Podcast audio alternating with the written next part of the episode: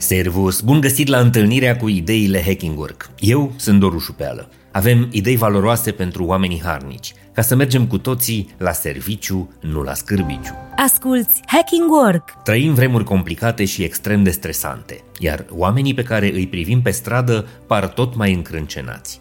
Nefericirea se simte peste tot în aer, însă când este validată și de studii, avem confirmarea că ceea ce simțim pe pielea noastră ustură cu adevărat. Un studiu realizat recent de Bamboo HR, bazat pe răspunsurile a 57.000 de angajați, ne spune că oamenii care muncesc în întreaga lume sunt mai nefericiți astăzi decât oricând de la apogeul pandemiei. Datele au fost colectate între ianuarie 2020 și iunie 2023 și includ angajați din peste 1600 de companii mici și mijlocii, atât din Statele Unite cât și din alte țări. Ideile Hacking Work Bun, înțelegem că nefericirea face parte din meniul zilei pentru tot mai mulți oameni activi profesional. Dar de ce se întâmplă treaba asta? Hai să vedem ce spun experții. Adam Grant, cel mai cunoscut și iubit psiholog organizațional, autor al unor cărți excepționale, a formulat recent rețeta sigură a nefericirii. Vorbim astăzi despre cei trei cavaleri întunecați ai nefericirii la job. Epuizarea emoțională, mediul de lucru toxic și groaza indusă de automatizare și robotizare.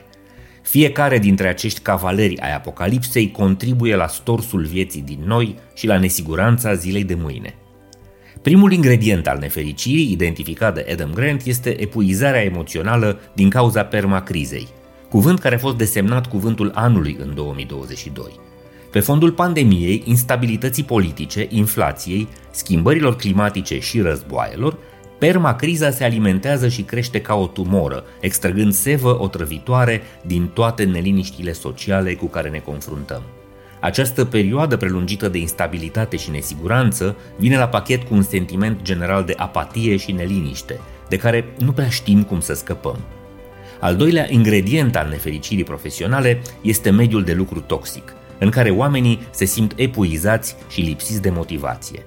Cercetările arată că burnout-ul este în creștere, iar Adam Grant afirmă că o cultură toxică la locul de muncă este calea cea mai rapidă spre extenuarea oamenilor. Pentru a combate acest baubau modern, e musai să acordăm angajaților cât mai multă autonomie și să le creăm o cultură în care se simt în siguranță să ceară ajutor. Ca să faci asta, tu ca lider trebuie să fii în primul rând deschis cu privire la propriile lupte. Știm cu siguranță că managerii cărora le pasă de angajați au oameni mai motivați care aduc și rezultate. Ce ne împiedică atunci să ne pese? Continuăm să trăim așa cum muncim sau începem să muncim așa cum vrem să trăim? Ce ar trebui să schimbăm în mentalitatea și metodele managerilor ca să-i facem să fie mai umani, mai empatici, mai orientați către oameni, nu către un nenorocit de Excel pe baza căruia iau decizii toxice în general. În fine, al treilea ingredient al nefericirii este impactul profesional produs de automatizare, robotizare și preluarea multor sarcini de lucru de către inteligența artificială. Foarte mulți angajați din lume se tem că vor fi înlocuiți de roboți, că vor preda sarcinile de muncă spre inteligența artificială și că nu se vor putea adapta în timp util pentru a face față profesional acestei noi realități. Ceea ce angajații văd drept amenințare, Adam Grant consideră că ar putea fi o oportunitate de a ne ușura sarcinile și de a avansa spre săptămâna de lucru de patru zile, cum ar fi să lucrăm mai puțin, dar să fim mai productivi. De acest lux, din păcate, nu se poate bucura însă orice profesie sau industrie, căci puterile miraculoase ale tehnologiei digitale pot fi integrate deocamdată doar în anumite contexte. O altă perspectivă interesantă extrasă din studiul pe care l-am pomenit este aceea că pe măsură ce angajații devin mai nefericiți, scade constant proporția în care fericirea individuală variază de la o lună la alta. Altfel spus, se diminuează distanța dintre extremitățile trăirilor noastre, iar gradul de fericire al angajaților nu mai suferă suișuri și coborâșuri semnificative. Astfel, nemai având momente de bucurie sau entuziasm, pur și simplu se instalează o stare de mediocritate emoțională și de nefericire constantă, din care este foarte greu de evadat.